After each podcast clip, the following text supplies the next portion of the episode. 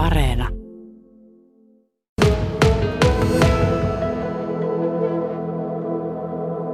Noora, mitä mieltä sä olet, että jos sulle sanottaisiin nyt tässä vaiheessa, että sit kun sä saat ajokortin, niin sä et saa ajaa pimeällä? Öö, no, eihän se nyt hyvältä kuulostaisi. Tai että jos sä ajat, niin sulla pitää olla koko ajan vanhempi kyydissä, aikuinen kyydissä. Öö, no, ei se olisi hyvä juttu, Miksi ei olisi? koska silloin ei oikein itse enää olisi niinku vaikeampi itse itsenäisesti niinku lähteä just ajamaan ja ei ole sitä omaa vapautta, minkä ajokortti niinku tuo. Tämä on tämä uusi ajokorttiuudistus, niin muun muassa tällaisia asioita sinne puuhataan, että liikenteessä tulisi turvallista.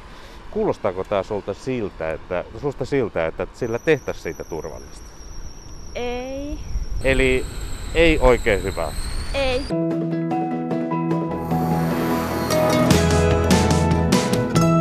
Yle Radio Suomi. Kasper, mitä sinä ajattelet tuosta tekeillä olevasta ajokorttiuudistuksesta?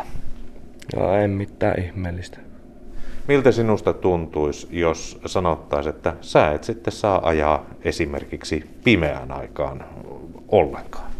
No ois se silleen aika järjetöntä mun mielestä, että kuitenkin harrastuksia on kuitenkin iltaisin ja pimmeillä ja semmosia. On se vähän silleen järjetöntä minun mielestä. Tai että jos ajat, niin sulla pitäisi olla aikuinen kyydissä koko ajan. Sekin, jos ei ole joillakin vanhempia tai, niin on se silleen järjetöntä minun mielestä. No näillä halutaan oikeastaan paikata sitä, mitä oli edellisessä uudistuksessa ja haluttaisiin tehdä liikenteestä turvallisempaa.